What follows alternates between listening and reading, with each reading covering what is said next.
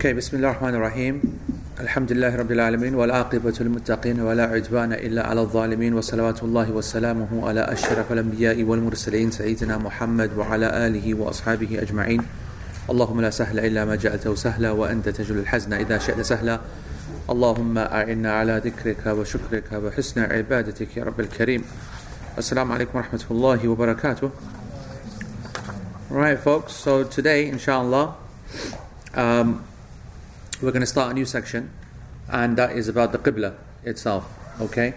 Um, and I didn't put up the notes for this because I'm thinking of maybe producing like a longer version but today is like only like one kind of shortish kind of line.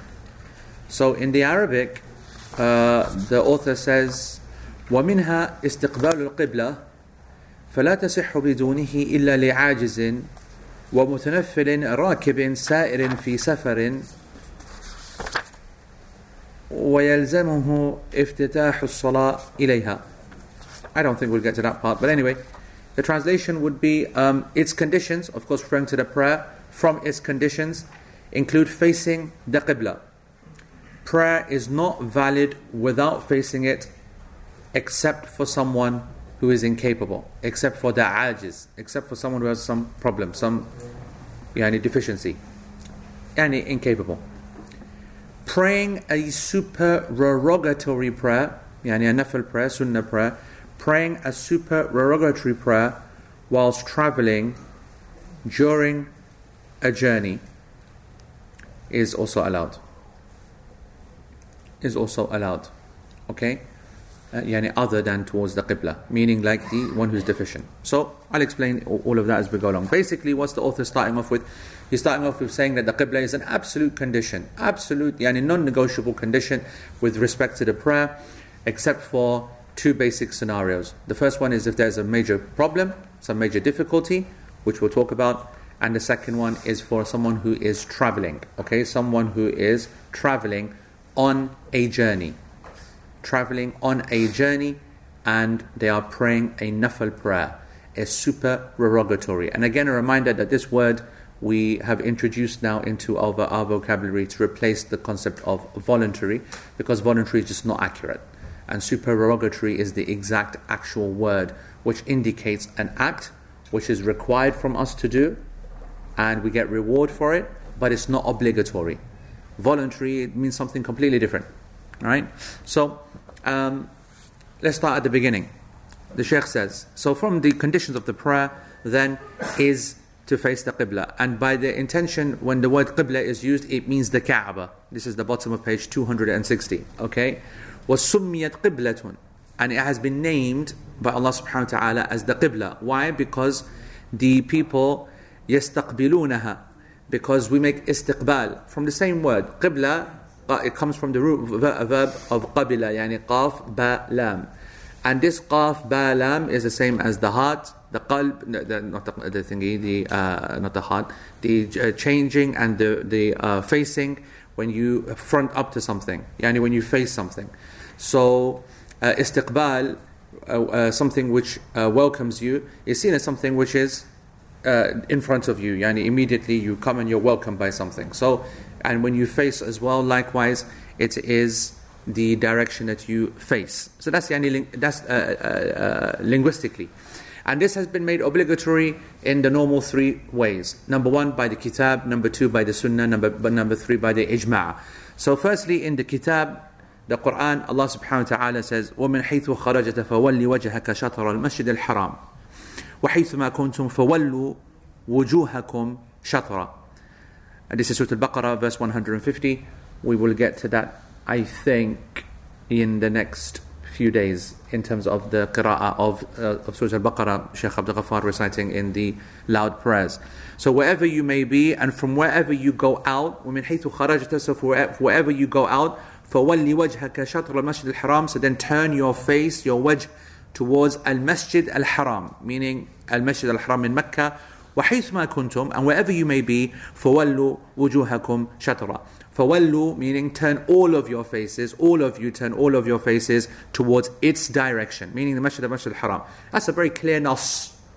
Nas, yani a text, a divine text, no dispute about it. وَأَمَّا السُنَّةِ فَكَثِيرًا As for the Sunnah, we have so many different evidences. One of them, for example, is the famous hadith in Bukhari uh, called, the, the name of the hadith is called Al Hadith al Musi fi Salatihi. Al Musi fi Salatihi, meaning the hadith of the one who erred in his prayer. Okay, the famous hadith of the man who came into the Prophet Prophet's masjid. He gave salam to the Prophet, ﷺ, went and prayed two rak'ah, and then when he finished the two rak'ah, he came back and he gave salam. And the Prophet ﷺ said, Walaikum salam, go and pray again because you have not prayed. And obviously, if you've done fiqh salah with me already, you'll know this hadith. And when you realize, when we come to the actions of the prayer, this is probably the most important, the foundational hadith of the entire chapter. So the Prophet ﷺ made him pray again and then again and then again, three times. And on the third time, the companion said, Wallahi, Rasulullah, I, I don't know uh, how to pray any better than what I've been doing. So then the Prophet ﷺ gave him a very, very concise, clear description of what he had to do for the prayer. And there are a number of different narrations for this hadith, but they all essentially, yani, you know, they, they, they, they complement each other. But one of the versions in Bukhari, uh, hadith number 6251 states إذا قمت إلى الصلاة فأسبغ الوضوء ثم استقبل القبلة فكبر So in this particular version, the, the hadith started by the Prophet ﷺ said that when you stand for the prayer, then or when you intend to establish the prayer, then perfect your wudu. يعني أسبغ الوضوء يعني make sure you do a great wudu and then face the qibla and then say Allahu Akbar فكبر okay so that is the uh, one of the strongest evidences from the Sunnah. And then the third, of course, ijma' the consensus. And there is an ijma' of the Muslims, let alone the companions. There is an ijma' of the Muslims upon the obligation of facing the Qibla in the prayer. Okay? And um, Sheikh Uthaymeen here, I, I will just mention something interesting. He gives, uh, not Sheikh Uthaymeen, beg your pardon, the muhaqqiq, the one who is making tahqiq of this book, our version of Al Mumti', okay, this one, alright? Um, the muhaqqiq, um, he has, as you know, throughout all of the volumes, he will make footnotes and he will mention various kind of references for hadith. And especially when Shaykh Uthaymeen gives reference to a difference of opinion in the madhab then he will find a reference in one of the major books of the Hanbali school. So for example Al-Mughni or in whatever book it is um, but also, what he does is that if he finds something which is a good source of reference for the student of knowledge, then he gives a reference. Now, Sheikh Uthaymeen mentioned that there is ijma' on this point. Okay? And this concept of ijma', consensus, I just want to say, is a very easily stated one. Alright? There's consensus of the Muslims on this. There's ijma' on this. You'll find this phrase thrown about like yani nothing. And not just by people who are ignorant, but by scholars as well. And actually, a number of scholars got a reputation for throwing around the ijma' card. Okay? Um, and from them is Imam al-Nawawi, alayhi rahmatullah. Of course, he's from the greatest of the Imams, but one of his things that he is known for is cl- claiming an ijma' where there is no ijma'. So I just want you to always be aware that um, just to be careful when someone throws the ijma' uh, you know card there's consensus on this issue, just quietly say to yourself, you know, I'll look that up, I'll check that out, because, you know, everyone claims that, okay? Even major imams. And as a result, a number of scholars wrote uh, some books, and there was one that I was meant to be translating, to be honest, Yanni, yeah, I kind of yeah, it just it just fell further down my priority list, and it is the book known as Al Ijma', and it's a small book, and it's the best book on the the chapter, and I do want to uh, revisit that. Although maybe I think I got put off it because I heard someone else was translating and I didn't want to duplicate the effort. But it's a wonderful book because obviously number one is this one uh, one uh, uh volume, small volume, and it is seen as the most authoritative on. Uh, it's the most simplest as well, so it's not exactly a major feat, but still is good. What's the advantage of these books? Is that when Muslims realize, when Muslims realize that they have so much, yani, so many things in common, it brings a level of calm and understanding to a lot of kind of acidic discourse that you see today. So there is a there's definitely a need amongst the ignorant yani, and amongst yani, people who are very you know energized and politicized yani, in their opinions just to calm down, especially when it comes to criticism of other folks. Uh, amongst the Muslims. So it's good to know that there are certain things that they're ijma' upon. Uh, always is good to call to what you are agreeing upon as opposed to focusing on what you differ, especially in fiqh. Yani, which is not very important when it comes to the sciences of Islam, comparatively speaking, towards aqidah and things like that. Fiqh is meant to be the easier part of deen, not the most stressful, difficult one that causes all the fitna and the fights. So that's something which is useful. Anyway, to continue from there, famous scholars then decided to write their own versions of ijma'. And Ibn Hazm al-Andalusi, Ibn Hazm of course very famous scholar, he wrote a famous book as well about uh, ijma'. It's called Maratib al-Ijma'. And Maratib al-Ijma' the various forms of ijma' um, is again very famous. But ironically, here he wrote that, and the book itself got criticized. And here's someone who tried to clean up the act and himself claimed a load of ijma'at, yani, which are not thingy. So someone then wrote another book called Naqdu Maratib al Ijma', the refutation of Maratib al Ijma'. So I just want you to know that this game is uh, you know, a bit funky and you just got to be in control. Ibn Taymiyyah also wrote a book on ijma', which itself has been criticized as well. So it's it's not a it's not it's uh, just you know as for students of knowledge you should be aware that ijma' is a wonderful thing. It's a very powerful tool. Think about it. Yani it's a silencing statement. You don't need much evidence to claim it, right? Because the Quran needs you to quote verses and you know and then interpretation of verses. The Sunnah needs a vast explanation of reference sources and meaning of hadith. Whereas ijma, you just say there's ijma and that's it. And then someone says prove it, then you you are going to obviously say no. You've got to prove there isn't. You see, the point is is that if I say ijma, I'm basically claiming that they all agreed on something.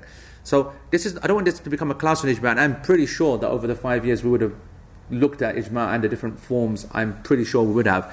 But there's a very powerful concept of ijma' sukuti. Okay, in ijma' sukuti, ijma' sukuti is indicating that there's such a thing called a silent ijma'. The idea basically being that if no companion speaks up on an issue, then by by what? By um, by default, yani by whatever. What's the word? What's the right word? No, what's the مفهوم المخالفة يعني you get, well, but when I say by default, then you know what I'm trying to say. It means that there's a consensus, right? What's the English word to say that? Inference. By inference, yeah. Yeah, by inference. I think yeah, that's the point. Yeah, people will recognize if no one is speaking up against something, then min babi awla or min yani, that what it means then is that there is a consensus, a silent one. And so, you know, I just want to say that that's a lazy bit of fiqh yani when you claim a lazy consensus because then it's always going to be upon the other person to you know search through the whole world to find a dissenting opinion which is going to be a mission isn't it? So you get away with your ijma' so I just want you to know that. Anyway um, Sheikh Uthaymeen talks a little bit about what the, the wisdom is in facing the Qibla and you know I don't think it's a it's rocket science to be honest. Uh, uh, when we face the Qibla we have two things that happen we have the body and the soul. And remember that the prayer itself is a body and soul experience, right? So it is a physical experience in that we are required to physically do a number of physical acts of worship, such as the standing and then the bowing, and then and if you look at each one, there's wisdom in it. And I don't mean you know wisdom uh, from medical opinion that shows that your blood pressure decreases when you do this, and this is our form of yoga and all that kind of bakwasi you hear lots of people write YouTube videos about. Yani, this is not the reason for the salah. Yani, the, you know when people say that, I mean obviously it depends on what my mood is, if I'm feeling in a chopping mood or not. But if I'm feeling in a chopping mood, obviously they're going to go down, isn't it? Yeah. Because if the prayer was meant to be exercise, yeah, then there are a hundred way better ways of praying than just to go up and down for a few minutes. Yeah. So it's not about exercise. It's not about it's not about making the body move and all the rest of it. It is a purely a physical act of submission. Bowing is a humiliation. Sajda is a humiliation, but when done to Allah subhanahu wa ta'ala, the creator of mankind, it is a praise. It is a, a, recognition of high status of the person who does it. So Allah subhanahu wa ta'ala prohibited that kind of humiliating of oneself to a human being or to a created being, to bow or to or to, to prostrate but he commanded it for himself because he deserves it. And the person who does that recognizes that that true state of submission will never be a humiliation to Allah subhanahu wa ta'ala. So there's a very clear physical wisdom in what the prayer is, and done regularly as well. And so that physical act has got its place. And also the fact that, and it's something I was thinking about, and, and many authors have spoken about this and written about this classically uh, and modern as well, that um, uh, if this prayer was purely just about submission, then we would have remained in sajda all the way. You know what I'm saying? Yeah, it's as simple as that. Because there's nothing more humbling than the sajda. And there's nothing more, yani, you know, you, you, well, you're done. That's it. Once you're in sajda, you know. And also, and I mean, not just in terms of its perspective to Allah subhanahu wa ta'ala, because that's the ultimate form of sajda, ultimate form of submission, but also to the human being himself when he does it, he enjoys no other position better than the sajda. That's often where they feel closer to Allah. They are, because the Prophet said so, but you also feel it, I mean. Yep, and every I, I, I'm saying things that you all know, and that's fine. But the interesting thing is that Allah subhanahu wa ta'ala commands us to stand up again. And that commanding of standing up again does not fit in with submission, but it shows that there is more to it than just submitting and humbling ourselves, but also teaching us a lesson that we can get back up yani, in our lives uh, after things that happen to us. There are a number of messages that are happening in the prayer itself, no doubt about that. The physical realities of the prayer have wisdoms that people will know. Um, and then, of course, is the prayer of the heart. And the prayer of the heart is very, very important. And Nabi Sallallahu has clearly indicated the importance of this aspect. And Nabi Sallallahu when he was leading the salah, and there was someone who was behind him praying, Remember that one of the miracles of the Prophet ﷺ is that he could see behind him, like physically see behind him without turning around.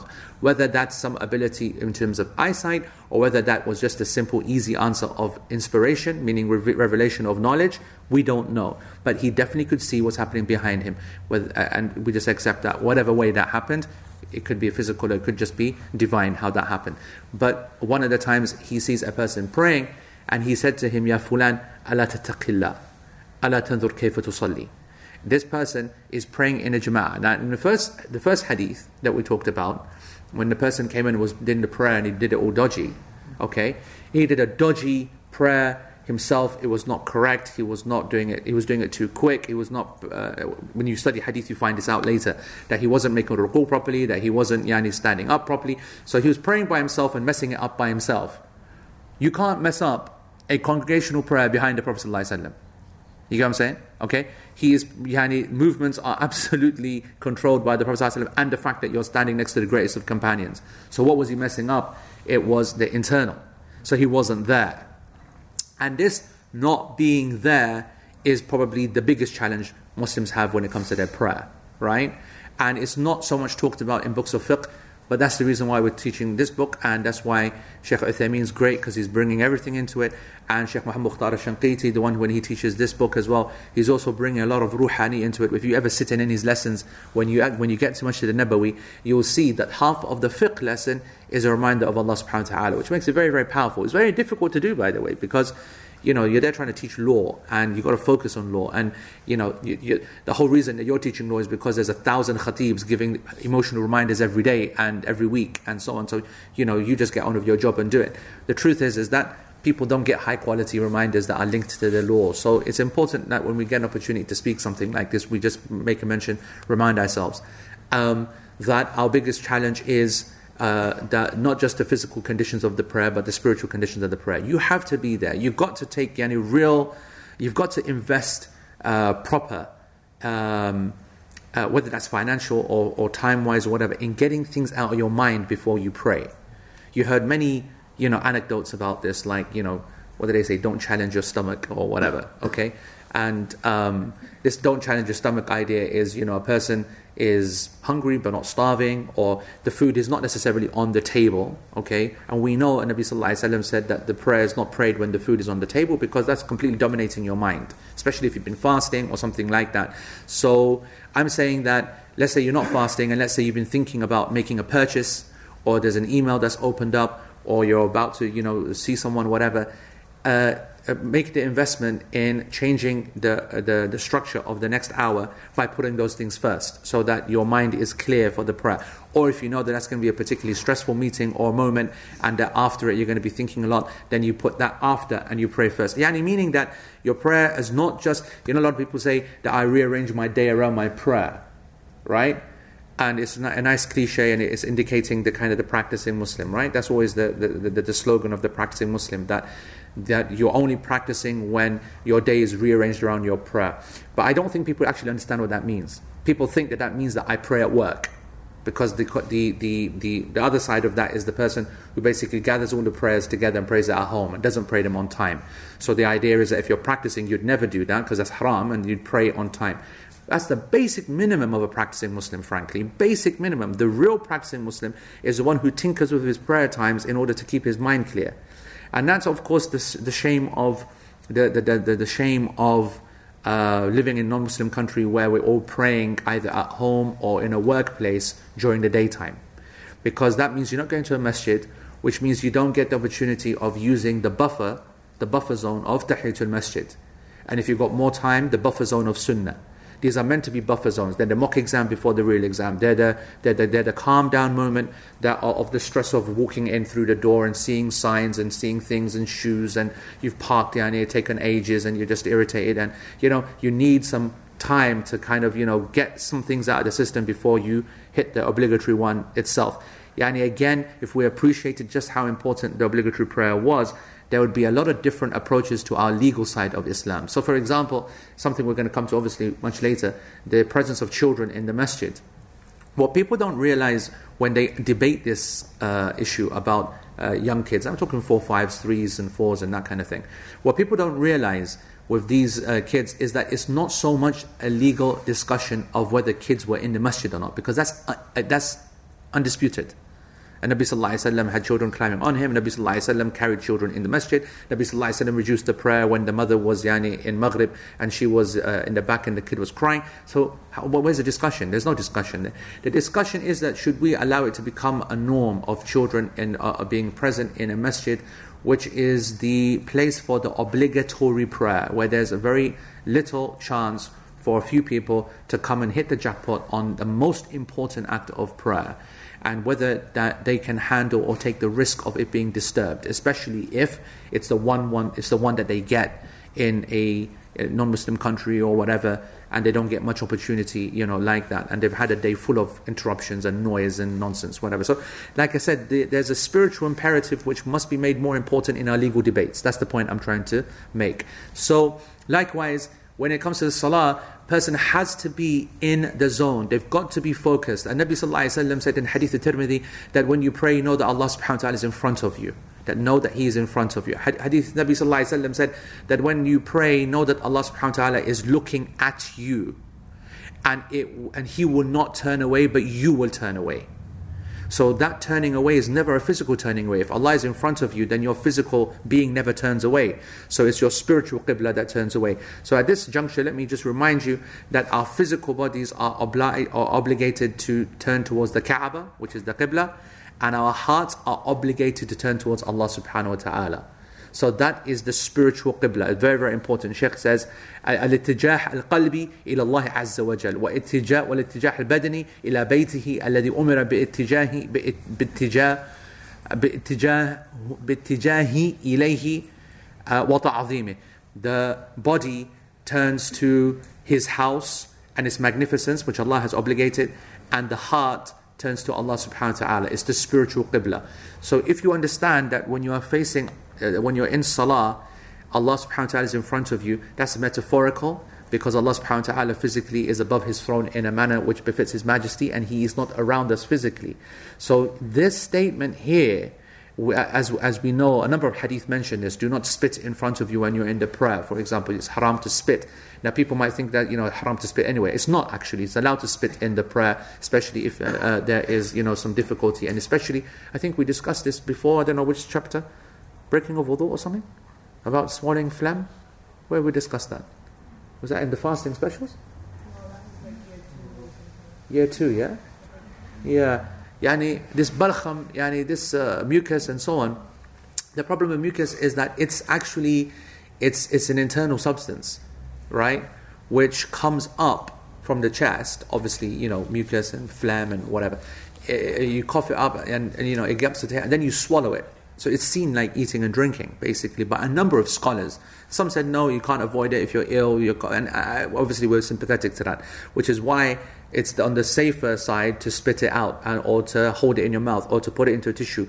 Now, at the time of the Prophet, ﷺ, no carpets, no issues, and some would actually spit it out in front. They were prohibited from that. And the hadith mentioned that Allah subhanahu wa ta'ala is in front of a person, and Allah is not in front of you physically. It's a level of disrespect towards the qibla which is in front of you. And they were told to. Uh, uh, uh, you know, basically spit to the side and bury it in the ground underneath your foot. So it would be a minimal movement where you would just move your foot a little bit, let it come out if you didn't have a handkerchief, and then you would bury it into the earth ground, and there's nothing there anymore with a slight movement of the foot. Um, uh, alternatively, you put it into a tissue or spit it into a tissue or handkerchief and, and, and keep that with you or whatever. So uh, these statements where Allah subhanahu wa ta'ala is in front of you is meant to bring focus. And this hadith of Tirmidhi, for example, says that Allah subhanahu wa ta'ala will not turn away, but you will turn away. So that's that's focus because obviously your body's not going to turn away. In the salah, you're not going to just turn around, are you? So when he said you're going to turn away, it means your heart's going to turn away. And your heart turns away when the waswasa comes. Shaitan starts telling you about the work and what you've got to do and when you're going to get home and what you're going to do tonight and blah, blah, blah, blah, blah, blah. And so therefore you start thinking about that. That means you turned away. And the point is, Allah subhanahu wa ta'ala is not going to turn away until you turn away. Then once you turn away, then why should he be interested anymore?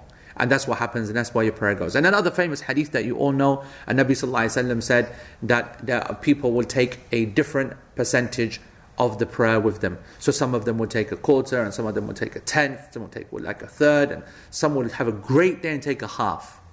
You know what I'm trying to say? The idea that you'll go in and take a 100% result from the prayer is like a near impossibility. And again, Ibn al-Qayyim, maybe we'll put that into the, uh, into the, uh, into the portal, and you can check it out later. I'll, I'll post it myself, because it's one of the very best things that Ibn al-Qayyim ever wrote. Ibn al-Qayyim wrote that very famous passage of the difference between two people who are standing next to each other in salah and where one person's mind is and where the other person's mind is. So the spiritual qibla thing is a massive point, uh, my brothers and sisters. Really, really important that when we pray, we have to try and connect to what we're doing there. We are facing Allah subhanahu wa ta'ala in the heavens, we are having a conversation with Him, and it's by no surprise that Allah subhanahu wa ta'ala revealed to us in Hadith Qudsi the conversation that He has with people who pray. So everyone who is praying is speaking to Allah subhanahu wa ta'ala directly. So as I said, there is a two very real realities here that we have to uh, live to. We cannot continue to pray mindlessly and just get it over and done with in this kind of robotic, yani, to be honest, yani bestie kind of action where it's just up and down. We don't know what we're saying, we don't know what it means, we don't yani prepare ourselves mentally for it, we don't make any effort to invest in it. So, um, so the benefit of the qibla from a physical point of view is that it brings order.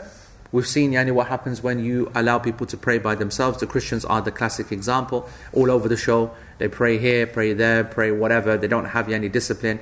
And if there was, for example, a masjid that we were praying in a uh, you know without qibla, then you can imagine that it would be left down to what people would find yani, more more um, uh, suitable for themselves.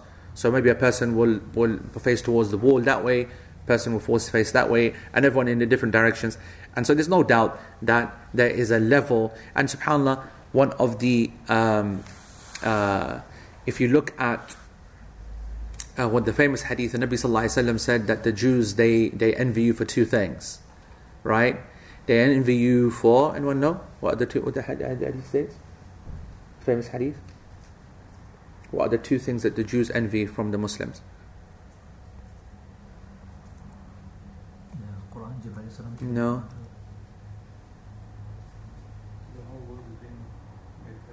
No. See if anyone online gets it. Famous hadith. No.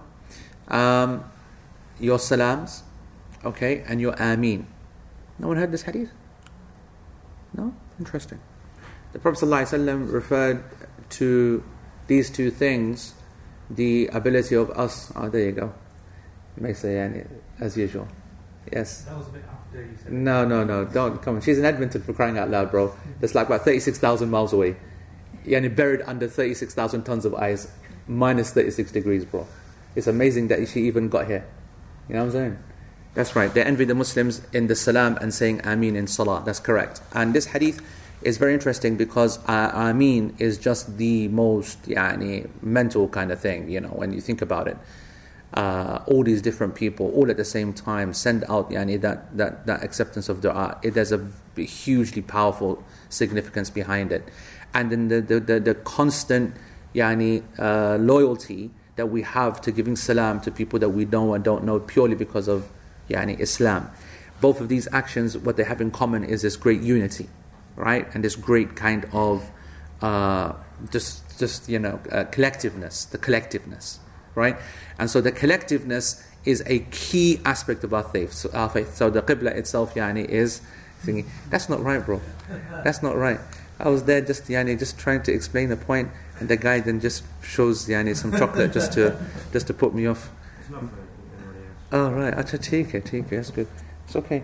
I have the of people's stuff here. Don't worry, man. It's okay. We have a lot of people here today, by the way. I don't know why, why there's so many people. I just want to say that this chocolate thing has really caused fitna over the last couple of weeks. It has literally, it has, oh, sugar. It has literally, I just want to, I want to record this because I wanted, I want, I want, later on I'm going to show this as proof, right?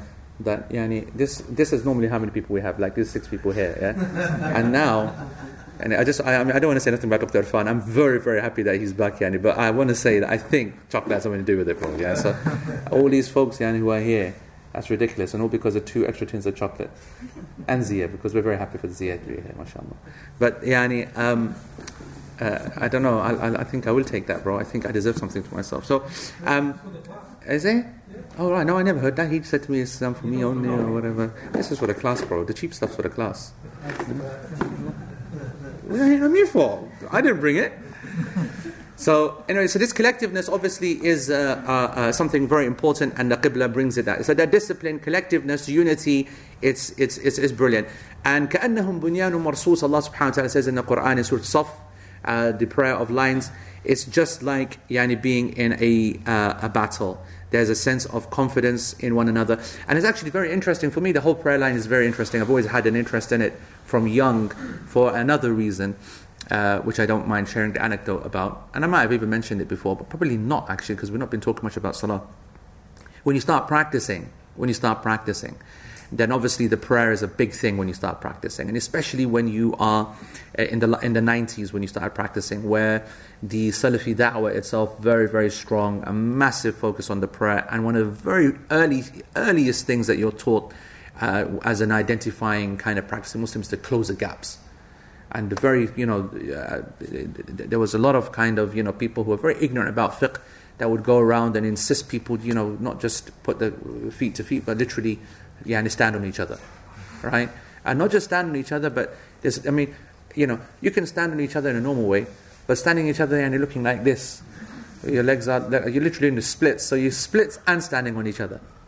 And you know, when I when I when I started practicing, right, there were a few things that were really off to me, right? That, that just didn't fit with you know what I thought was Islam, and uh, that was one of them. That was a big one, and it really put me off. And I was never interested in that. And I, you know, in the early days, I'd spend a lot of time refuting people that this can't be the case.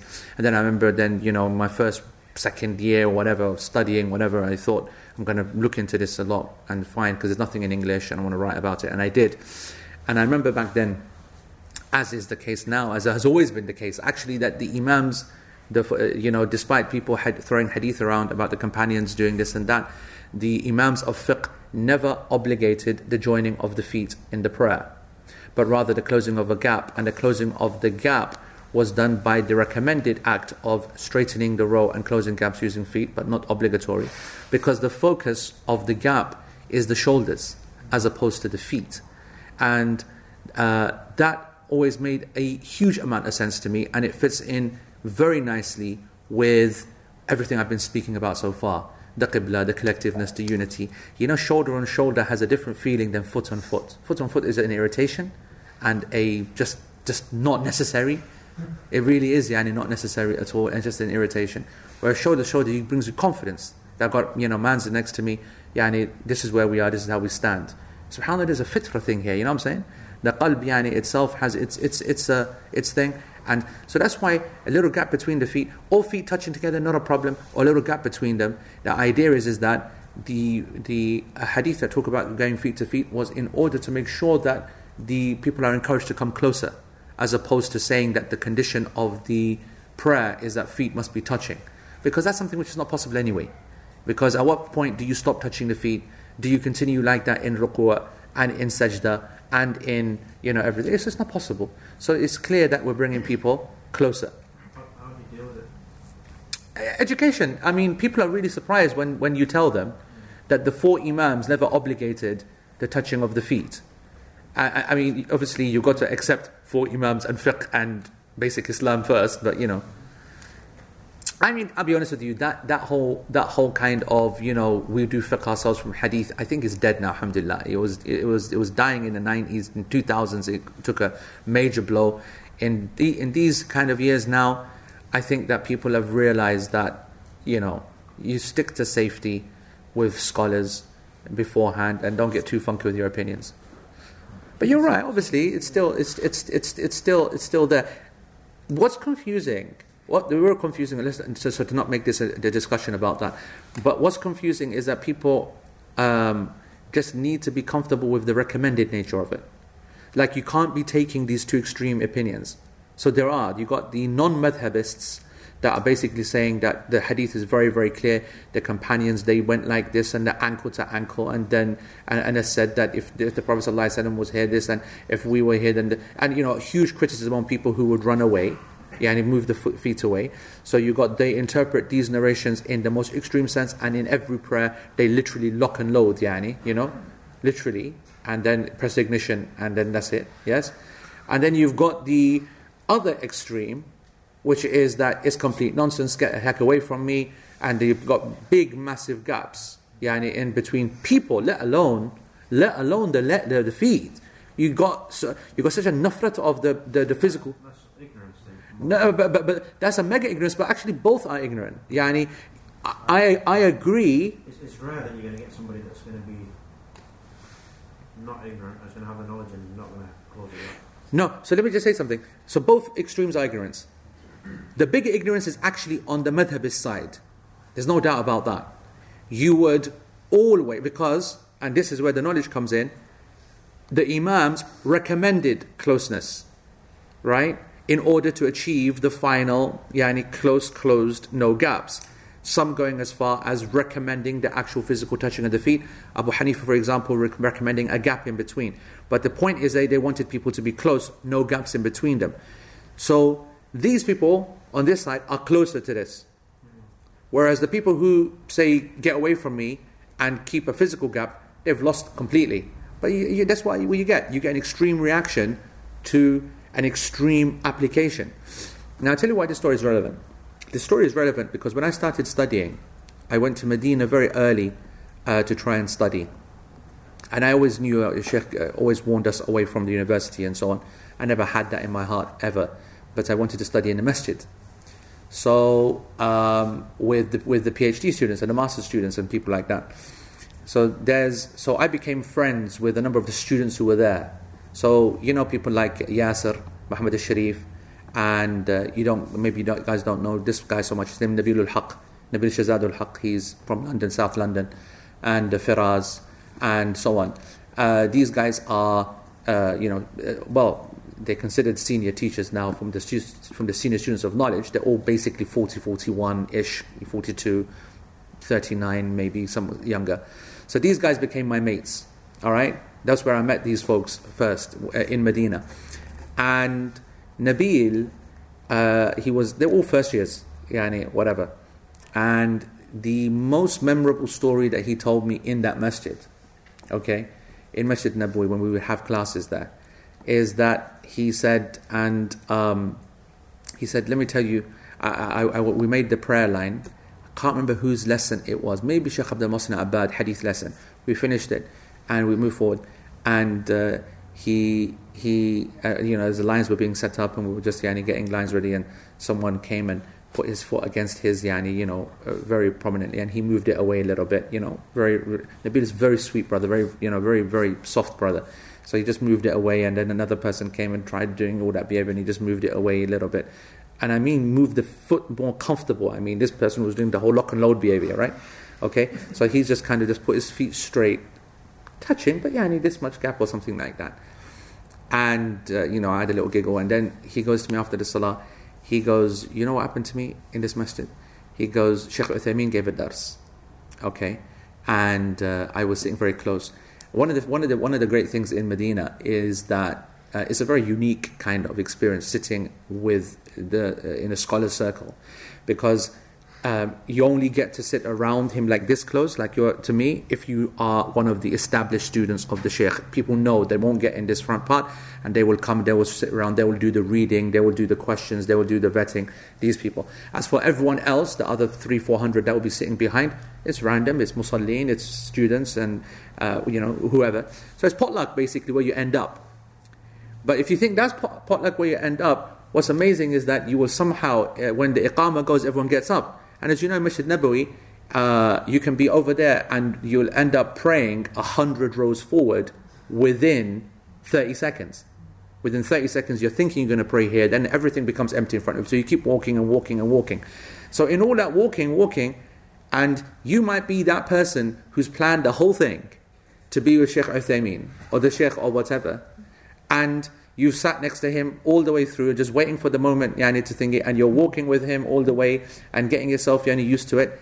And you'll stand in a line even, and then obviously a gap's going to open up, and he's gone. So what are you going to do? So, and then he'll be gone, gone, gone. So the irony is that a person could be waiting for the whole two hours to speak to him and miss out. And the other irony is that you're just a complete chancer right on the other side, who's wishing and dreaming that's going to happen, and you end up right next to the guy.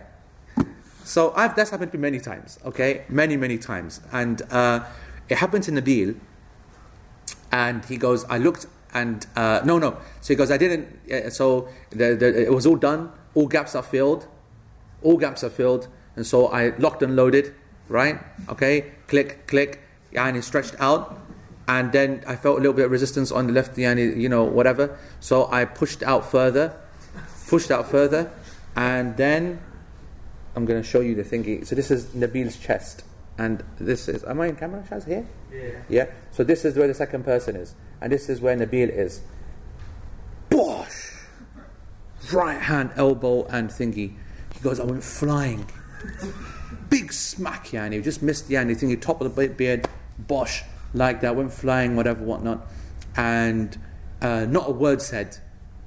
And you know, he just saw obviously white uh, ghutra old kind of you know bent over man. So he just in salah, we're talking in iqama, we're talking. Yani the is done, he's getting stow, stow, stow, bosh, yeah. so he's been boshed, and you know he's now goes back into line, and he's worked out that you know this guy next to me does not want my feet to be touched, and he looks at him, and the man looks at him, and it was Sheikh Uthaymeen. It was Sheikh Uthaymeen himself who hit him and he was telling us. So that, that uh, just that's just an anecdote, yani, from the sh- sheikh of the Salafis, yani, that people would like to claim at that time. Huh? No, you're kidding me, man. You know, uh, uh, Nabil always said, and he always he wrote about it. Yani, uh, back in the days when we used to, when before the time of Facebook, and we used to have blogs and things. And uh, I wrote an article about this, and Nabil commented on it. I told him to comment, and he goes, "It was the most beloved punch I've ever received, the greatest punch ever." So, yani, you know, that's, that's amazing stories, subhanAllah. These kind of physical yani, altercations or physical kind of things, they're, they're, they're brilliant, man. So, um, so yeah, this idea of, of uh, uh, a, a, gap in the, in the, between the feet does not change the fact that it's recommended to get close to straighten the row, but the intention is not to be, you know, irritating people with feet.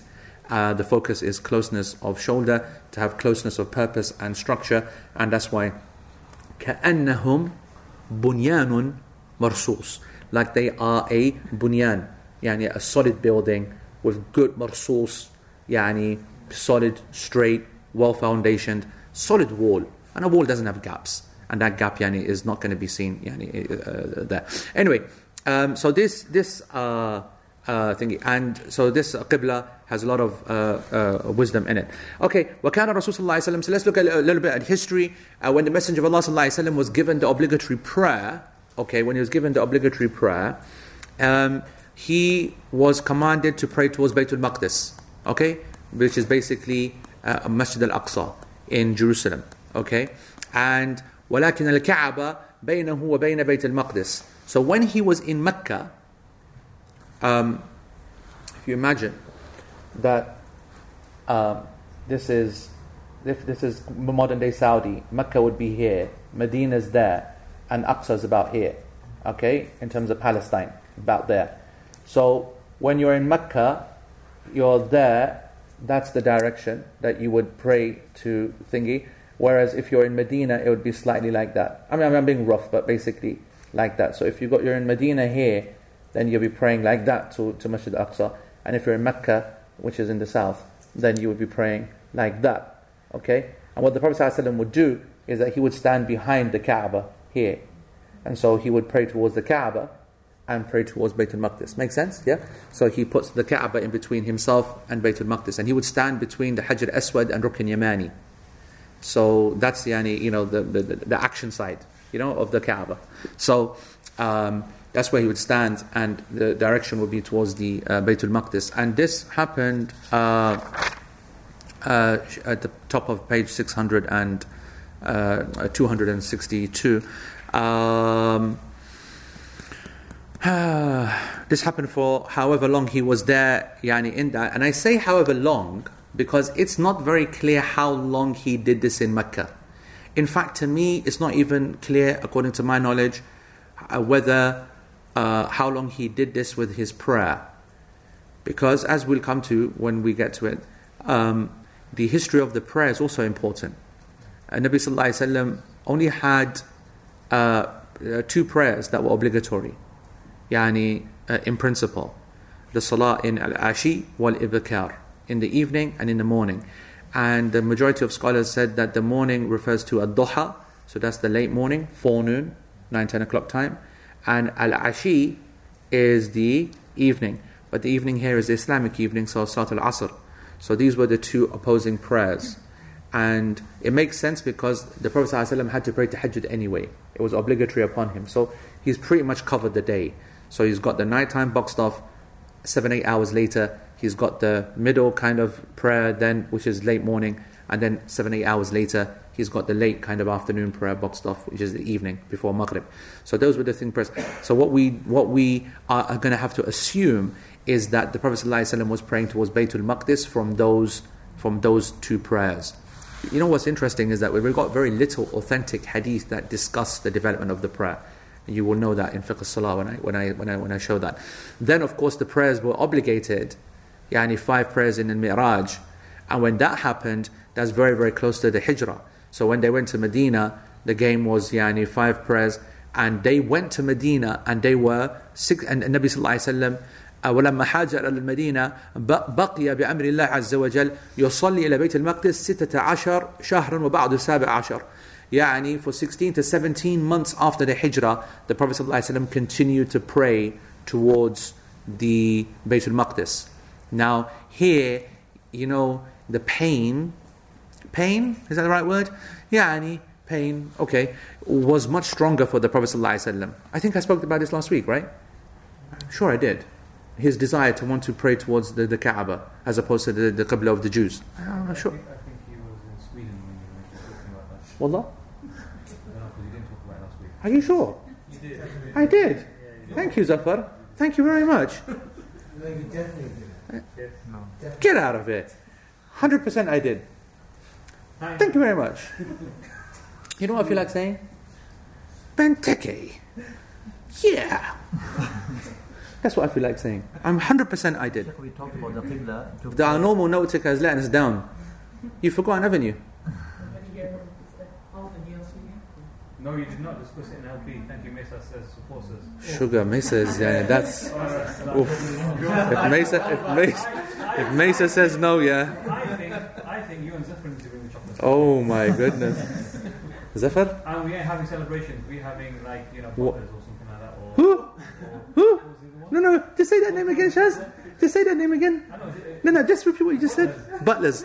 You see that? That's the difference. That's the difference. I thought he was going to say something like, uh, uh, uh, what's that? What's that? Uh, what's that? Uh, the Ferrero Rocher or what's that? The brown Thorntons. I was going to say Thorntons, which is upper class for us. My man bust a name, yeah, butlers, yeah, which I think, yeah, and it must be only for upper class people's at three quid a pop or something like that. I tell you where I saw that name first time in my life? Don't even ever. Should I have bought you a box? Oh yes, oh yes. The two Shazis combined to bring the butlers from Selfridges. Husband, we, you know what it is? Before I go into Selfridges, they say I have to have a shower. I've got to get changed. I've got to trim my beard. I don't get yani, invites like that into Selfridges. You know what I'm saying? I'm a basic bandayara. I'm a Cadbury's kind of guy. Primark. If Primark did chocolate, that's that's where I'd get it. If Primark did chocolate, that's where I'd get it. So anyway, we talked about the Qibla direction print in the Qibla. yeah, It's in the wall. Yeah. We talked about the probably with, uh, within Shatr al-Masjid al-Haram. yeah. When I mentioned to you about the ayah. Uh, Did I not say that the Prophet ﷺ he really wanted to, okay anyway uh, so let me say that if you want to read some of the best Islamic content that you would read okay like like like beautiful yani, story and narrative read the tafsir of the verses of Surah Al-Baqarah around the changing of the Qibla because Allah subhanahu wa ta'ala very beautifully very gently speaks about the the internal struggle of the Prophet ﷺ uh, for for for use of other words, but yani about the internal kind of desire of the Prophet ﷺ to pray to the qibla of his father Ibrahim alayhi salam. Okay, and it is the the, the, the Kaaba, and how how difficult it was for the Muslims and especially the Prophet ﷺ in the presence of mushrikeen and then big time then the Jews that we had to pray towards your qibla and there is a lot of going on. There's a nation thing going on. There's a rivalry going on. There's a finality going on to let's like you know cement the finality. There's a revival of the there's a lot in this narrative. It's a proper story. You know what i'm saying? And it's all played out in surah al-baqarah. And allah subhanahu wa ta'ala says yani, uh, face the qibla wherever you are you will, you will, you will find allah subhanahu wa ta'ala. And then Allah subhanahu wa ta'ala in this kind of like uh, kind of scene. If it was a show, then it will be like a, uh, it will be a scene which which dominates the, the, the narrative. Allah subhanahu wa ta'ala says, I have given you the qibla tardah, yani that, that you've always desired, that you've always wanted, it's now yours. And now uh, face the the the, the Shatr Masjid al-Haram. So um, I want you to know that whilst it was kind of okay in Mecca, but when he gets to Medina and we've got authority, we've got state, we've got huge numbers of Muslims, and we've got yani, and we've got Jews who are yani, doing their own version to us. So you know that pressure is increasing. So Alhamdulillah, Allah Subhanahu wa Taala, 16, 17 months in, then changes the qibla to the Kaaba, and then it's back towards the uh, Haram or the the, the the the qibla is the Kaaba itself. Okay. Um, yeah, nice, nice. The reference, by the way, is if you want look at look at a few hadith. I mean, other than the, the tafsir of Surah Al-Baqarah, but uh, uh, in uh, Bukhari, hadith number seven thousand two hundred fifty-two, seven two five two, and hadith Muslim. This is amazing. Look at this here. Uh, just yani, for the students out there, Imam Bukhari, this hadith the famous hadith of the changing of the qibla. And you all know about that hadith. The companion, he comes, he comes across a group of people on his walk home. He says, I've just prayed with the Messenger of Allah wasallam, Salatul Asr, and you guys are praying towards Yani Bayt al Maqdis, and I've just prayed, and it's changed. The qibla has changed to, to, to, to, to the Kaaba, and so the whole Jama'ah turns round, the Imam goes round, everyone turns round, and bam. And it seems that that's happened more than once. And it definitely the hadith is authentic where it happened at Masjid al Quba definitely or hadith authentic and maybe another time it's perhaps that maybe another time masjid bani haritha masjid whatever that's now called masjid qiblatain the masjid of the two qiblas. That is yani one of the other scenarios that happened. Or it was another companion that did that. And you know th- th- that there's some study involved in that. Obviously masjid qiblatain whether it's two qiblas has got no reality to what actually happened. These two mihrabs that shows a mihrab there and a mihrab there is not real because there was no mihrabs at the time, and this is just a kind of a later pictorial representation or structural representation of the emotion of two qiblas, but there's no reality behind it. But it indicates it, and that's why Masjid al-Quba keeps it real. You walk in, you wouldn't know that this was the case, the, the place of the original changing of the qiblas. You only got one nice qibla, and that's it. That's how it should be, to be honest. But anyway, they've put that in in the other one. And what's important here is look at the, the look at the scholars and look at especially Bukhari. You'll now know why we love Bukhari so much. What a don don king, Sultan al Ulama he is. Look at how he includes this hadith in his book. He puts it in which chapter? What chapter do you think that he puts this hadith in? So, you know, Bukhari, he names all of his chapters different names and sub chapters and books even. Right? So he has the book of tafsir, the book of this, the book of that, then the sub chapter of this, then he creates a title. Permissibility of moving movements in prayer would be a common sense one, isn't it? Yeah, and that's someone, and it's not common sense. The common sense is what Imam, Bukh- uh, Imam Muslim did. Imam Muslim, he has this hadith, hadith number uh, uh, 525 in Kitab al Masajid, Bab Tahwil al Qibla. That's a standard, a standard. It's in the book of mosques, chapter, the changing of the Qibla. You know, standard behavior, that's what you'd expect. Lovely. As Shazad said, someone thinking outside the box, like we mentioned that story of Sheikh Ihlan and whatever a couple of weeks ago, someone's thinking outside the box, you're thinking about, I'm going to use this hadith for something else. So the chapter of movement in the prayer would make sense. But it's not in that chapter, no. It's not in that book and it's not in that chapter, yeah. Uh, accepted accepted du'as. That's also nice. I like that. I like that thinking, and that's the kind of thinking you'd expect from Bukhari, the chapter of accepted du'as or something like that. It's not. It's in Kitabu Akhbar al Ahad, Babu ma ja'a fi ijazat khabr al wahid. That's just another level of knowledge. He put it in the chapter of unit solitary narrations, the chapter of the uh, al Ahad أخبار Ahad. So, and then the subchapter he called it, uh, subchapter, that which um, that which indicates the use of the single narration. Now, what we're talking about here, this is such an important part of knowledge that it will blow your mind. It means nothing to the majority of people. It's purely an academic discussion.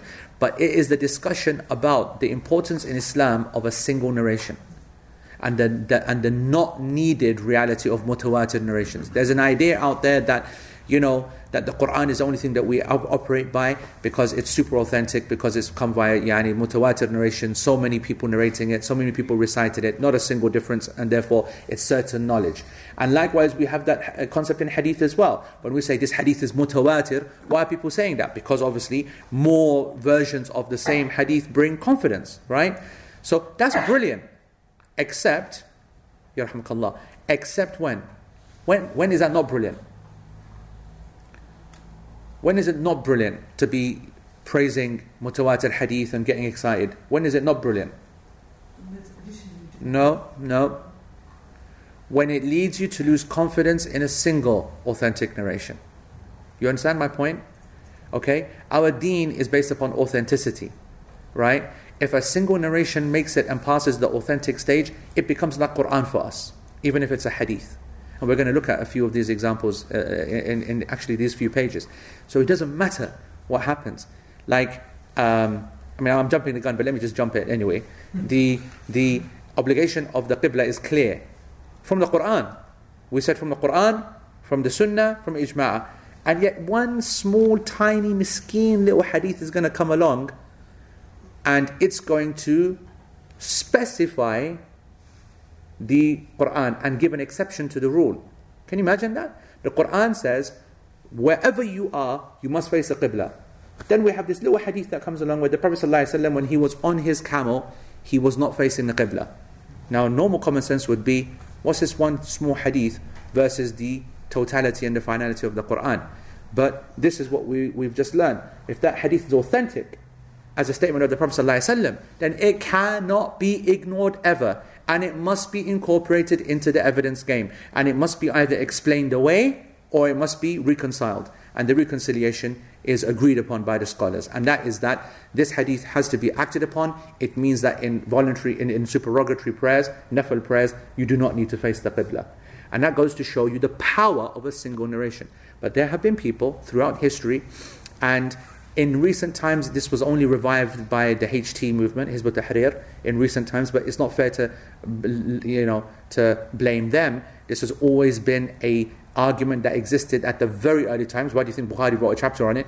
At the very early times, the fuqaha were people who used to say that the khabar ahad, the solitary narration, a incident that's been narrated only once, does not give definite knowledge.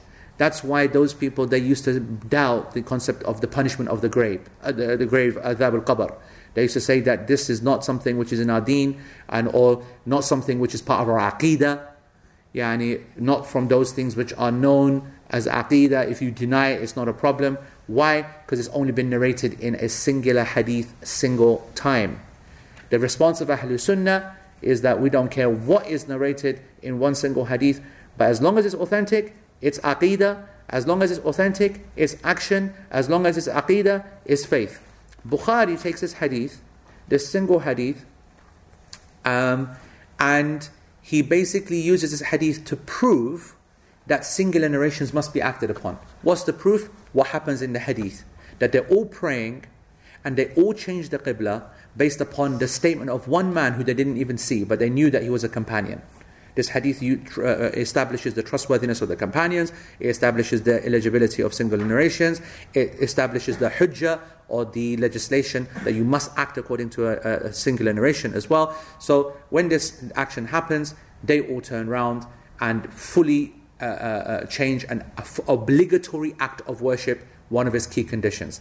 So, just want to show you Bukhari, instead of putting it in the obvious places, he put it in that chapter to show its function. Anyway, um, let's get to many ayat.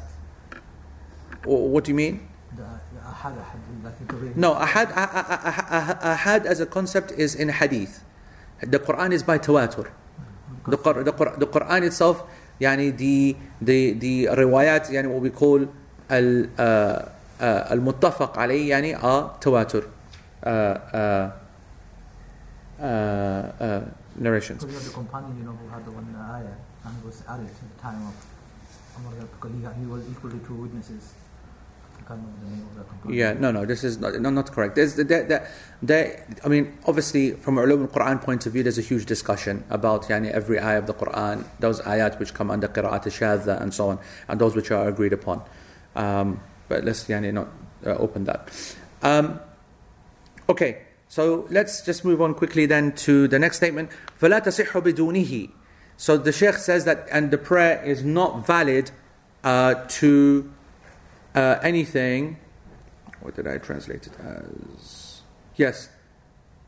And prayer is not valid without facing it, except for someone who has a uh, who is incapable of doing that. So let's quickly look. First of all, why is it not uh, valid? Because um, it's a condition, and if you are not fulfilling a condition, then the prayer becomes invalid. So let me make it very clear: your prayer is invalidated if you do not face the qibla. إلا لعاجز. So if there is a person who is unable to face the qibla, then the obligatory nature is left for him. Okay, he doesn't need to uh, worry about that. So let's look at this person. Who is this person who can't do it? Maybe he's ill, he can't move. Maybe he's paralyzed. Maybe he's in a coma. Um, maybe he doesn't have someone, and even subhanAllah, a person who's in a coma, he has to try, meaning tell someone. A person who is not in a coma, sorry. Why am I saying coma? Bloody hell. I've lost my mind there. Someone is paralyzed, I meant. That's very harsh. that is harsh, yeah. That is harsh. That's yani, that, that's my dad, yani, probably telling me, yeah, still got to pray. I don't care what happens. Just emotional, yani, thing coming through there. No, uh, paralyzed, I mean, someone who can't move, so a stroke victim or something like that. What's interesting is Sheikh Uthaymeen says, and there's no one to turn him to the Qibla, meaning the fact that you physically can't turn is not sufficient. If you've got the ability to speak, you need to tell someone to turn you.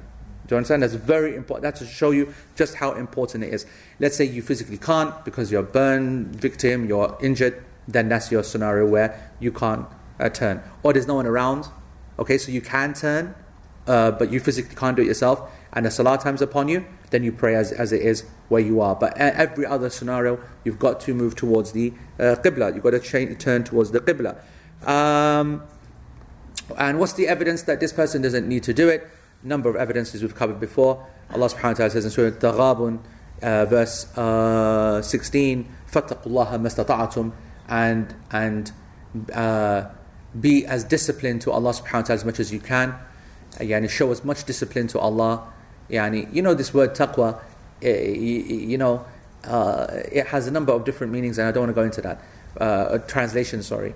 Uh, but uh, I, in recent times, so like I went through a period, obviously when you start off practicing Islam, it's always fear, right? So it's fear Allah, fear Allah. Yeah, taqillah, taqillah. So then you get off that very quickly once you realize what taqwa means linguistically.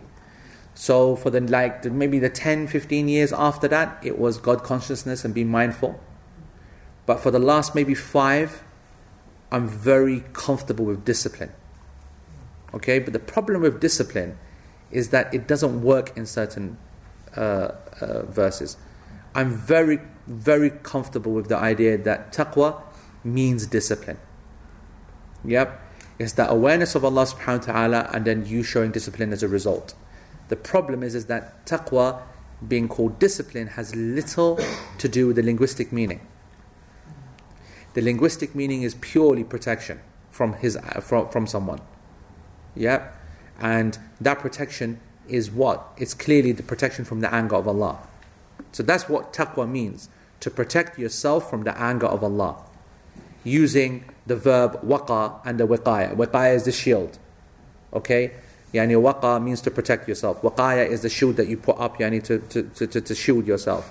And Allah subhanahu wa ta'ala tells us that there's no, the believers have no yani one other than Him. He is their waq, their protector.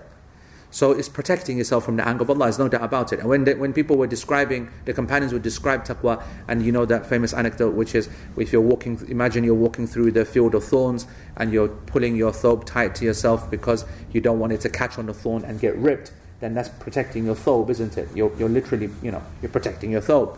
So protection is clear. You can put discipline into that scenario because there is being disciplined in the way you walk and making sure you stick to the line and being disciplined. But it doesn't work so great in other places. It works best of all in the famous ayah, لَعَلَّكُمْ تَتَّقُونَ. That's the perfect translation for that. كُتِبَ عَلَيكُمُ الصِّيَامُ كَمَا كُتِبَ عَلَى الَّذِينَ مِنْ قَبْلِكُمْ لَعَلَّكُمْ تَتَّقُونَ It's the perfect translation, discipline.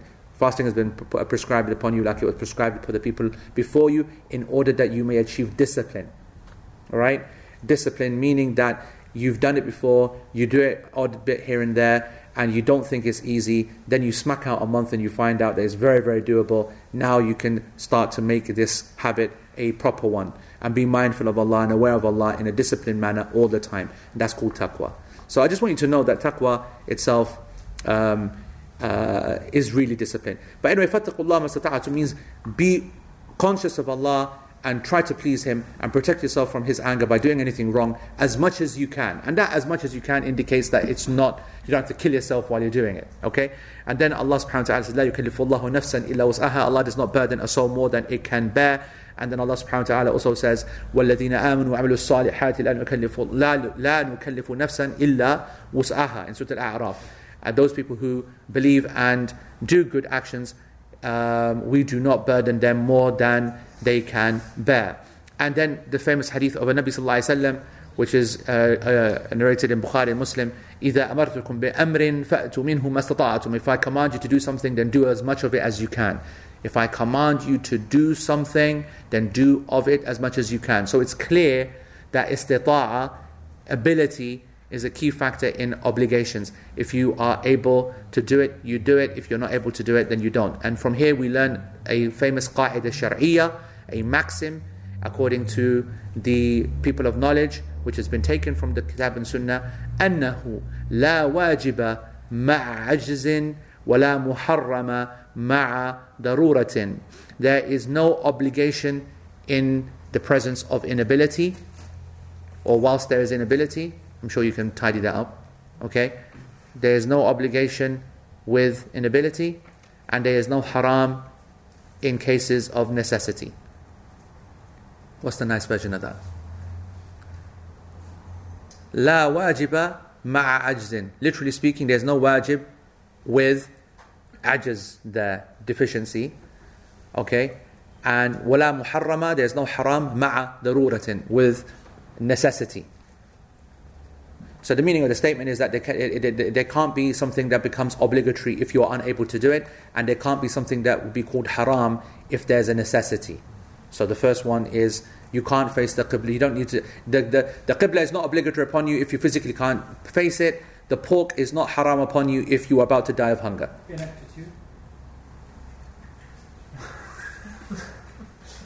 Would describe quite yani, uh, uh, excellently your, your contribution. if that's what you meant. I think that probably was the most inept yani, contribution to a maxim ever seen. I just want to know, Shaz, that Dr. Shazad laughed the most at that, by the way. out of all of these people here, many of you, many of them covered for you, but Dr. Shazad, he laughed so much, he could, he actually experienced, ah, ah, ah, and then Usman also. We just, we just, we, oh, I was laughing at him. I, listen, it's, laughing at him. Astaghfirullah. I just want to say, only I'm allowed to laugh at Shaz. And anyone who laughs at Shaz, I just note their names down. That's what I'm saying. That's, He's allowed to laugh. He's allowed. uh, okay. All right. So Sheikh then gives some examples. He says, This is one sentence, or what, what is it then? Um, no obligation. come on, but that's what out. Jeeves. Um, there's no obligation when someone's incapacitated, Okay. and no um, prohibition when in need, or when there's a When there is a, a I necessity. Not need. Yeah, make sure you don't write need, because haja is different from darura. So necessity, not need. Yeah, I think that works. Yeah, I think everyone gets the point. So an example of that, an example, Sheikh says, halu ishtidad al-harb. So for example, in the case of war, so if there is a major yani toing and froing in the war, in the war, and it's impossible for you to face the qibla, even in Salatul Khawf, okay, which is a specific prayer that you pray during uh, uh, war, then that's that's uh, something. Another scenario uh, he gives the example is if someone is running from an enemy or from a natural disaster or flood, whatever, and needs to pray but can't, then that's yani, an example. So I think we'll, we'll, we'll, we'll close it there because the next section is quite big. So let's take some questions. And more importantly, let's eat some chocolate. Sheikh, Yeah. With regards to the support, you mentioned about uh. Let's not talk about sufuf. No, no, no, no, no. Let's stick, let's stick to the subject. You know, if we open it like that. Bro, are you serious, yeah? I'm sorry, but there's no way that I can divide that. You know why? Because it's only 20 thingy. I have to, yeah, I have to agree to share or I have to pick my favorite people. So it, it's completely your choice. Did you put it there or did you slide it? Oh right. Yeah, you slid that. That is you should you should play for you should play in- bowls for England. No, not bowls. Yeah, bowls and curling. I was in Sweden. You know the hotel that I'm staying at in Sweden. In its lobby, it's like a kind of small, kind of cozy kind of place, right? And they've got this kind of like um, long Hey, Trans, it looks like you don't want to stay there this weekend. Yeah, try to try to you know you know hope someone's listening. So anyway, this thing has got like a it's like a it's like a it's like a it's ajib. It's like a, a curling strip.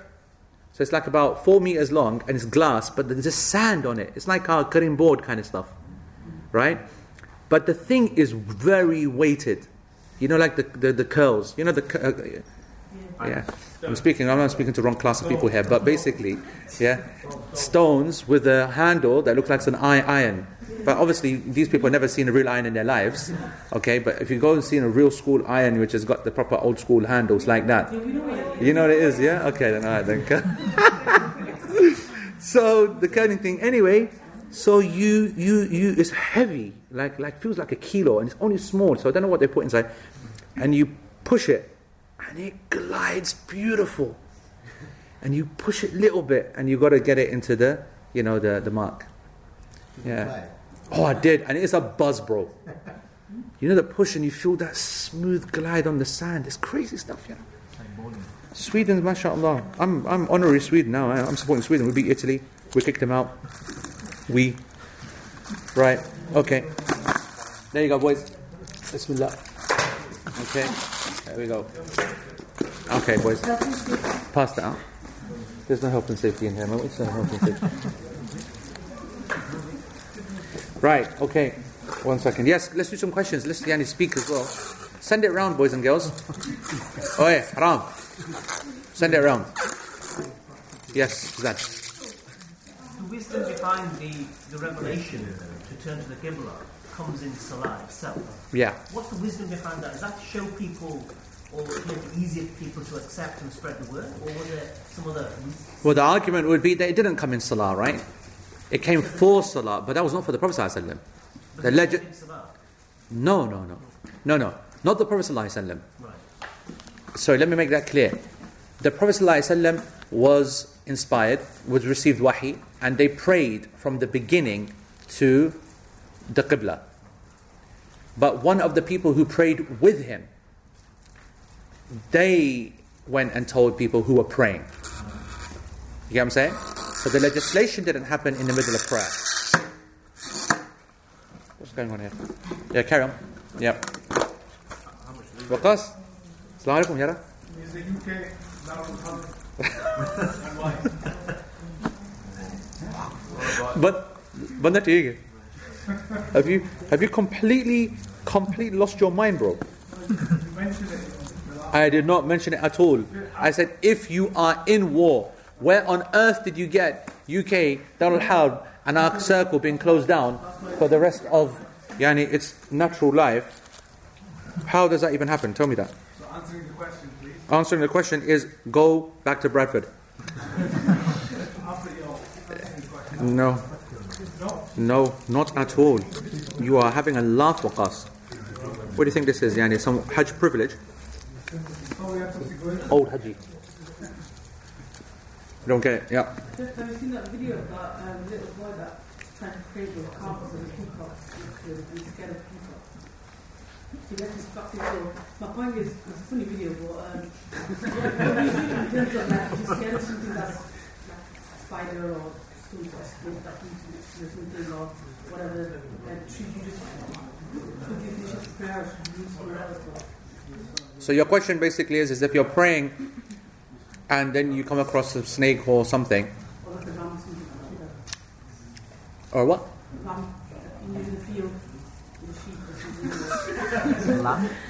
A ram. Bro, that was the most random animal that you could have chosen ever.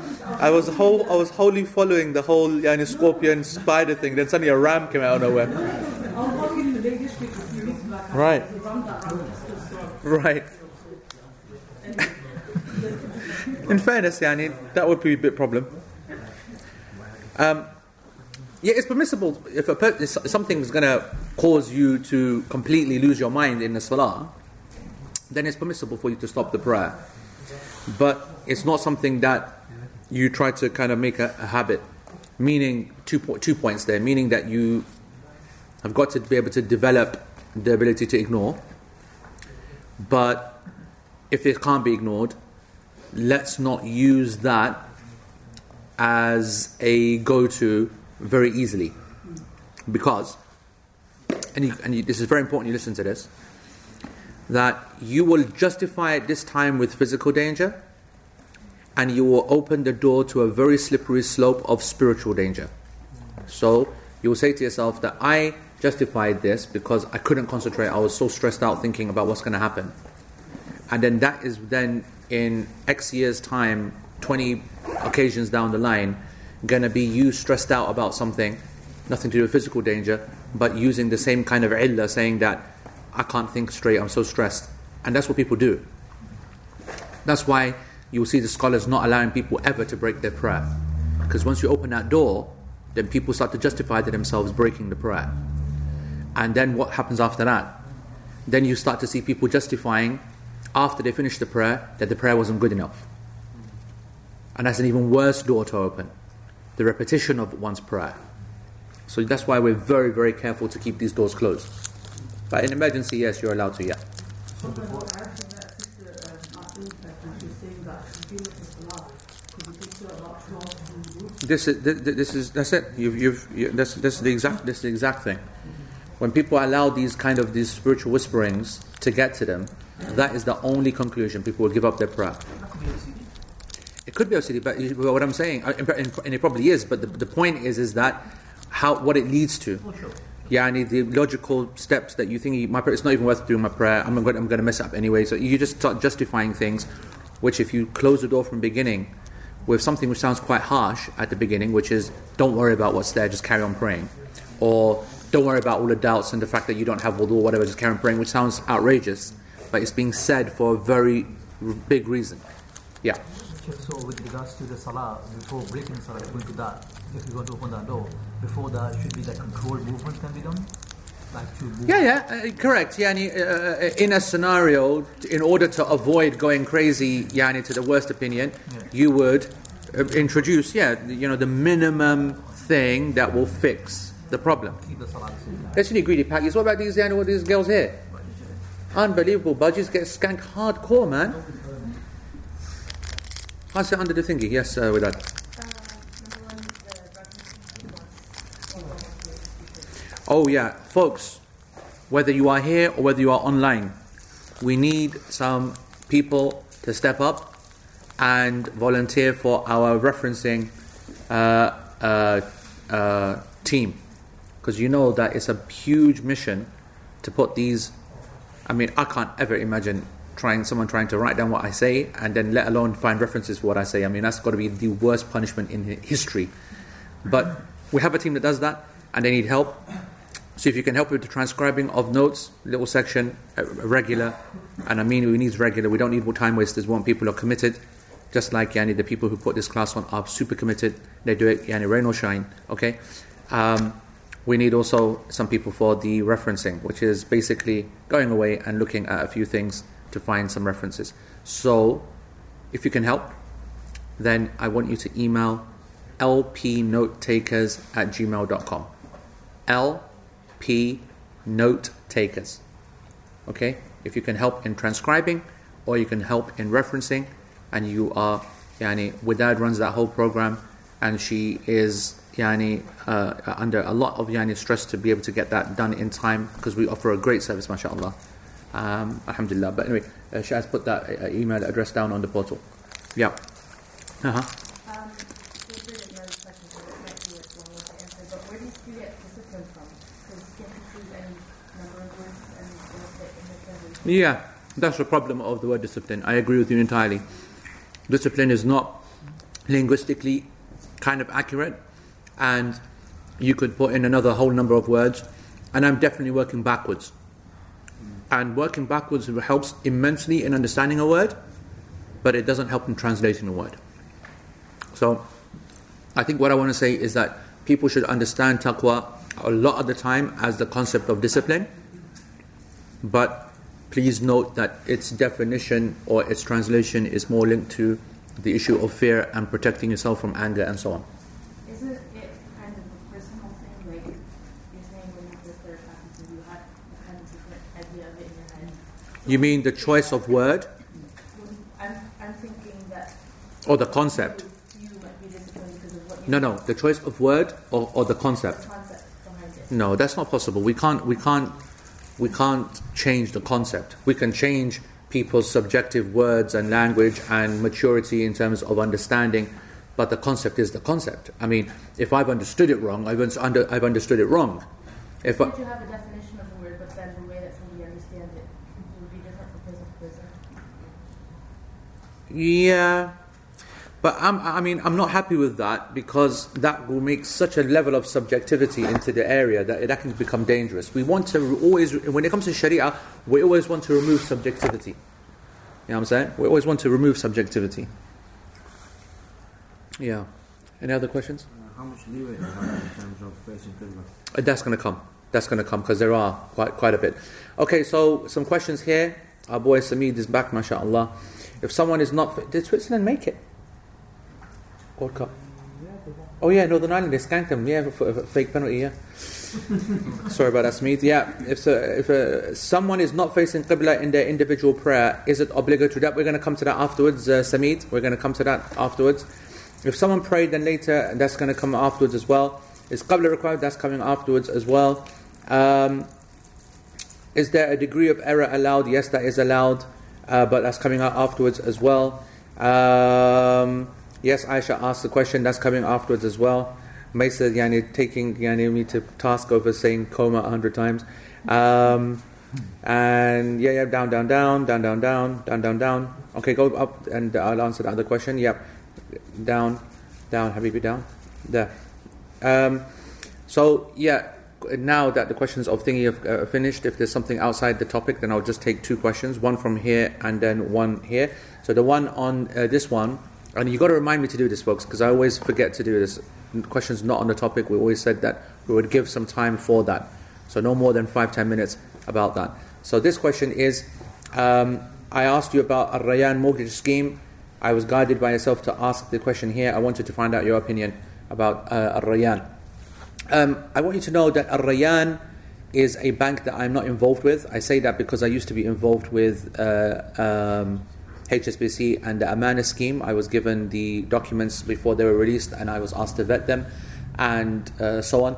And that was in the back in the day when they were um, only offering a murabaha and an ijara scheme, basically a sale purchase profit scheme and a lease scheme. And these were t- the times where um, they were seen as introductory products in the Islamic finance uh, scene, building up to Musharaka, which is a partnership based uh, scheme. Um, Musharaka is pure Islamic finance, and uh, now uh, that is pretty much the only model that people now offer because they've been able to now work out um, how, ways to make money off it, meaning they're the ones who uh, are holding the power.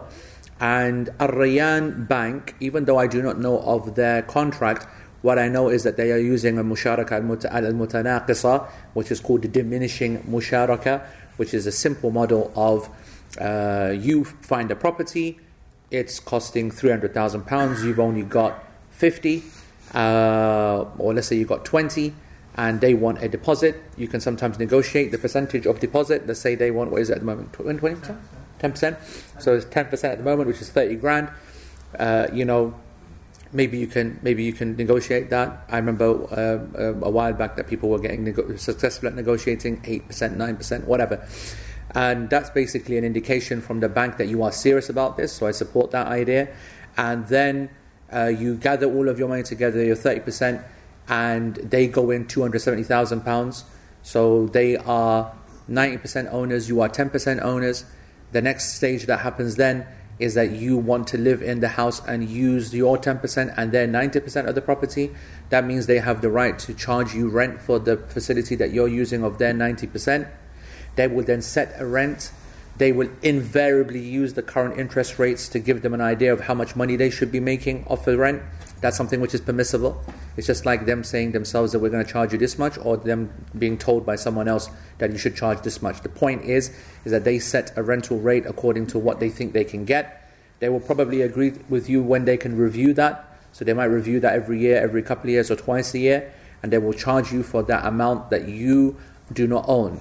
At the same time, they will be giving you the option, very generously, I may add, for you to purchase, buy them out at the original investment that you paid.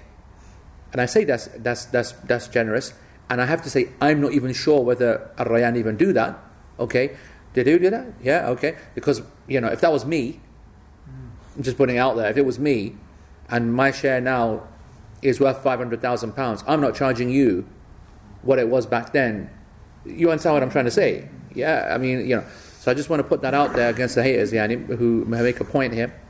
So they will say, okay, you can keep buying out 5%, 10%, whatever it is, and uh, you continue to pay and make payments.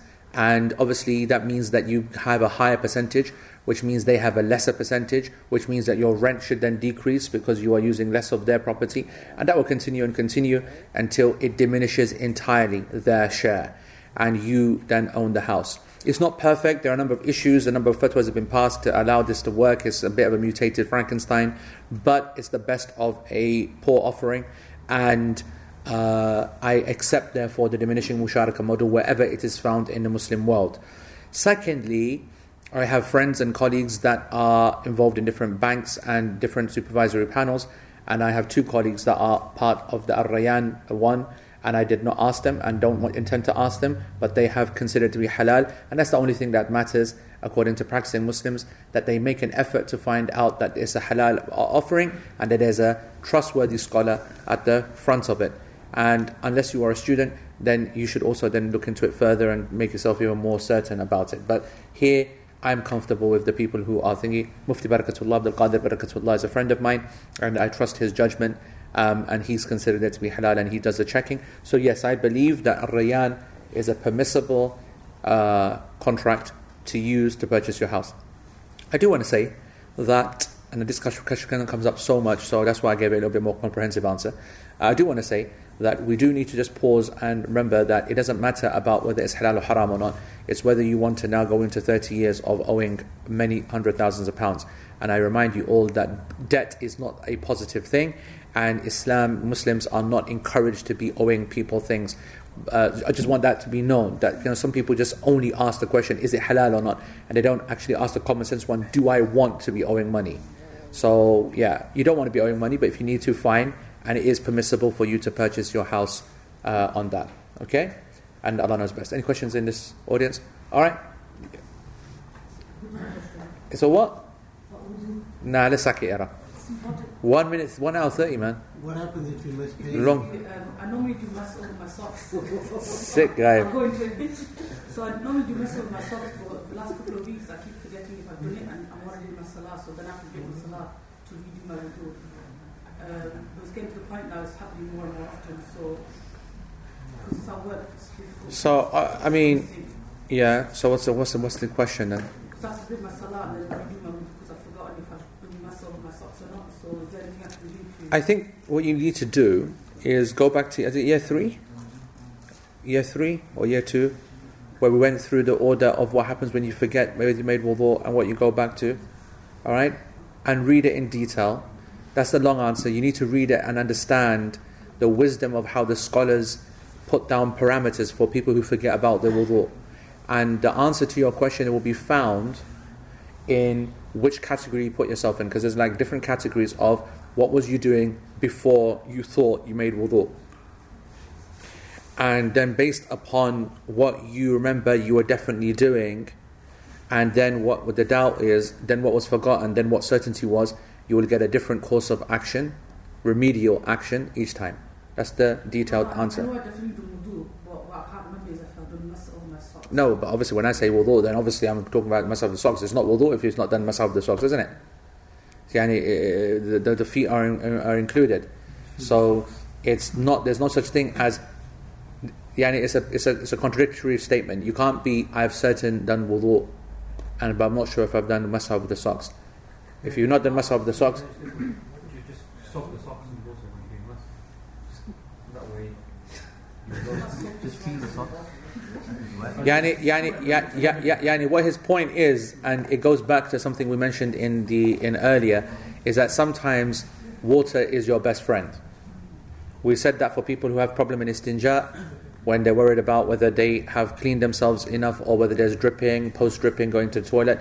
We said Ibn Abbas would put water into his underwear, which would therefore make him absolutely certain I'm the one who's put that water there, no one else. So likewise, what Shaz is saying is that if you go more heavy on the water or on the wetness of the hands, then if you are not sure when you are finishing and drying up, then at least you'll see streaks on your socks of uh, of wipe, wiping. It's a practical thing. All right, okay, folks. Jazakumullah khair. No announcements. You're looking at me. That announcement kind of Yeah, yeah. Umrah, Hajj, Umrah. Umrah and Hajj. Uh, all I can tell you about Hajj is that Hajj is nearly at half capacity. So be very careful if you intend to go to Hajj. I just, yani, you know, just be just be careful. It's uh, uh, people are are, are, are and, and I don't just mean registering, meaning they've paid up completely. I saw a list, yani, of different people's, and uh, from the travel agent. So be very careful if you intend to go Hajj this year. You need to register very, very quick. And by the way, it's going public uh, next week, I think. Uh, that's what the travel agent said. It's going public, meaning that the link will be made, uh, public for the people who are not an LP. So then it will be then you know then it might be thinking uh, Umrah. Uh, the, uh, the the Christmas one. If you've got yani, you know 36 million pounds, then jo- jo- join us, yani, because we're gonna we're gonna yeah. If you want a proper Christmas party, then we'll we'll see you on 21st. Because I'm gonna party hardcore, bro. I'm just change rate, okay. And then if you want something a bit cheaper, but nicer, no, not nicer, but cheaper. Yeah, nicer as well. Uh, then uh, that's uh, Easter, and uh, that one you probably got more time on. I, I, I wouldn't say you got a massive rush, but you've got a couple of months on that. But I would, I would, I'd commit soon. But the Hajj, if you're intending to go, do not even waste another day. That's what I'm saying. Okay. Whereas the Umrah, you can take a couple of weeks. I don't think it's a major. All right, folks. Jazakumullah khair. Assalamu alaikum One second, I forgot. Are they still watching? I didn't do this. I didn't do this to, to, to I didn't do this to, to hurt you guys. I'm just saying. Okay, alright. Get back. I'm going to choose people. Yeah, Omar is doing very well recently. Uh, Irfan, because he came. We're very happy for him. Waqas, because he's a guest. Oh, yes. Nadeem, because he got out of Ipswich. This guy, I don't know who he is. Okay. Usman, because the guy was very. Oh, what a catch. Islam, because he's got an awesome name. Okay. Zia, because he's Bengali, can't catch. Jiva, because of whatever reason. And you, because of whatever reason. And you, because you've got a nice smile. And Abdul Nasir, because you asked lots of good questions. And uh, and young, young, because he smelled nice today. This is the new invite I've got for you. And Yahya because he's just itching. And you recruit first. And Zakaria because he's a fish. And uh, who else? Him, right Yeah, here. this guy, mashallah. Right hand, Allah yahdik. Says new recruit for you. Allah hayyik. Says new recruit for you. Ajmal, Ajmal because he gave Zia an awesome hug. Who did? Asta? No, he hasn't. Me because I deserve one. now that we're not on mic anymore. You because you got a nice smile. No, he's a new student. It's okay. I don't care about students. no student. I, I, I, like, I like this. My best, best, best. Me because I need, need one to buy out the missus. To buy out the missus. Whoa, whoa, whoa! I like these. I know you like them. I met your friend in house. You're not my friend anymore. I met your friend. Bro, me come. Jan Mahmoud. Jan Hamad You know, I showed my uh, my mum I'm so happy. You got me credits, man. You got me credits, bro. I should get all of them then, no? Wallah, wallah. I should I'm not, them, I'm not gonna lie. You made my mum very happy, bro. I, Because did, I didn't know what they called your father. Yeah? Uncle, I think. Close, close. No, I don't know that close, bro. No, no, no, no, no. They're not that. Oh, sugar. I re- we recorded it for I think everyone. Sam, I didn't, bro. Did I smashed that target by the way? Did you? Yeah. Guess who's in my group? Your son's um,